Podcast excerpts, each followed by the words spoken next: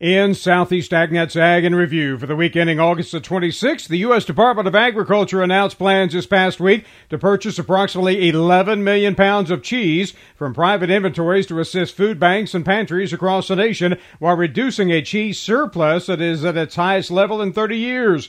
The purchase, valued at $20 million, will be provided to families in need across the country through USDA nutrition assistance programs, while also assisting the stall marketplace for dairy producers whose revenues have dropped 35% over the past two years.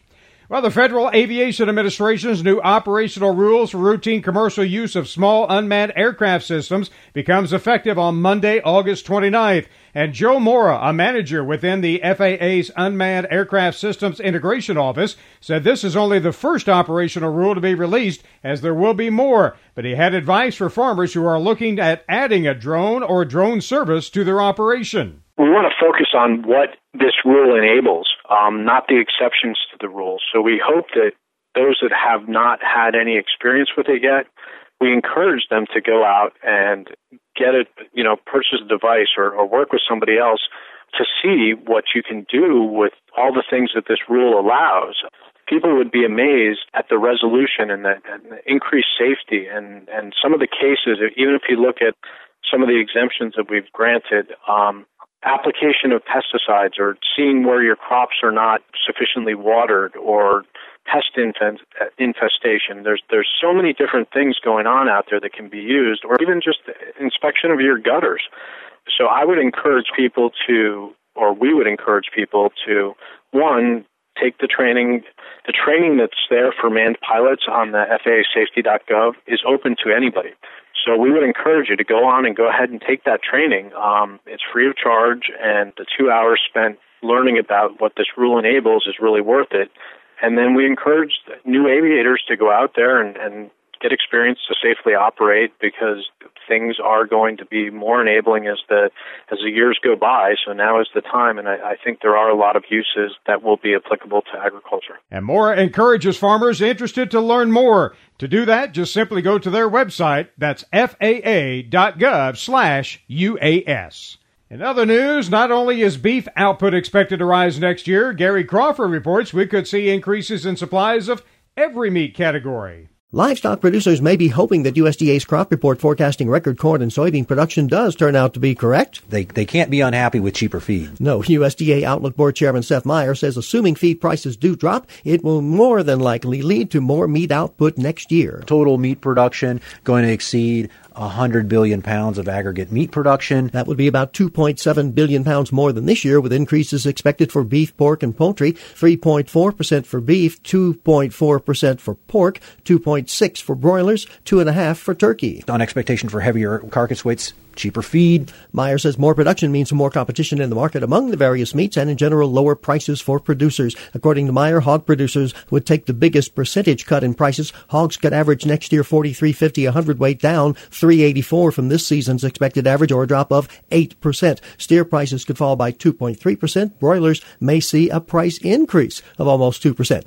For the beef cattle industry next year, it looks like this kind of situation shaping up. Cheaper feed, heavier weights, a little bit more production. Meyer's forecasting 2017 beef production at 25.8 billion pounds, an increase over this year of almost 3.5%. USDA already had cut its steer price projections for this year by $1.50 a hundredweight down to an expected average of 125.62. Next year, with production increases also expected for competing meats, chop another $2.87 off that steer price down to 122.75. However, when you're thinking about returns, feed prices will also be down pretty sharply given what we expect now that we've observed that bigger bean uh, and corn crop. So while steers may bring 2.3% less next year, corn prices expected down by 12.5%. Gary Crawford for the U.S. Department of Agriculture, Washington.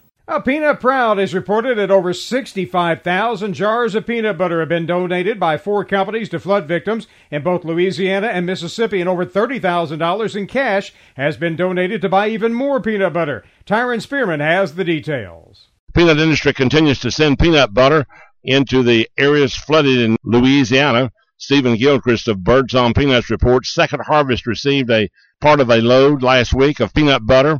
They're also delivering to Walker, Louisiana, and a couple of churches that are in Baton Rouge.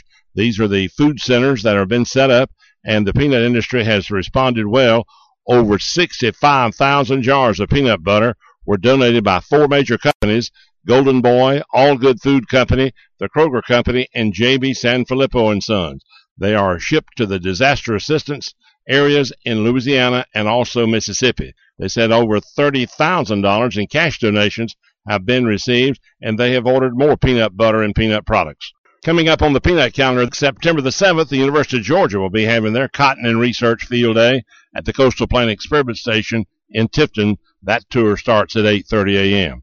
I'm Tyron Spearman for Southeast AgNet. Uh, Kathy Isom tells us why some chickens have beards. Scientists have long been stumped as to why some breeds of chickens are sporting tufts and elongated feathers around their face and beak. Researchers in China believe they may have spotted the genetic mutation behind the flashy looks. In a study published in PLOS Genetics, the Chinese scientists compared the DNA of bearded chickens to non bearded chickens. They found that it all comes down to a specific gene, the ominously named HOXB8, an important gene which plays roles in hair development. The team found that in chickens with muffs and beards, a genetic mutation resulted resulted in HOXB8 being present at high levels in the facial skin. The more expressions of HOXB8, the more feather growth and the more beards. As of now, scientists don't believe that beards provide any evolutionary advantage, and they can only speculate why these genetic differences came about, but they're most likely due to hundreds and even thousands of years of domestication and breeding practices. I'm Kathy Isom, Southeast AgNet. And to wrap up this week's podcast, Everett Griner talks about how the use and demand for duck eggs is increasing.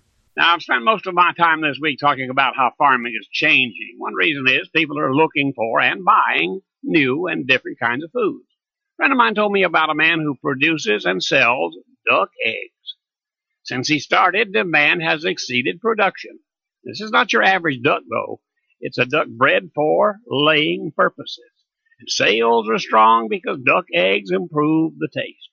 They're more flavorful than hen eggs. I specifically ask how in your favorite recipe or scrambled with bacon and toast. Now, if you're lucky, you may find duck eggs for sale where you live. Not where I live, but I'm looking. I won't be satisfied until I've tasted something made with duck eggs. Better yet, couple soft scrambled with a hunk of country ham and a biscuit. And that's Ag Review for today. Everett Griner, Southeast AgNet. Those reports and more from this past week can be found on our website, southeastagnet.com. Randall Wiseman, Southeast AgNet.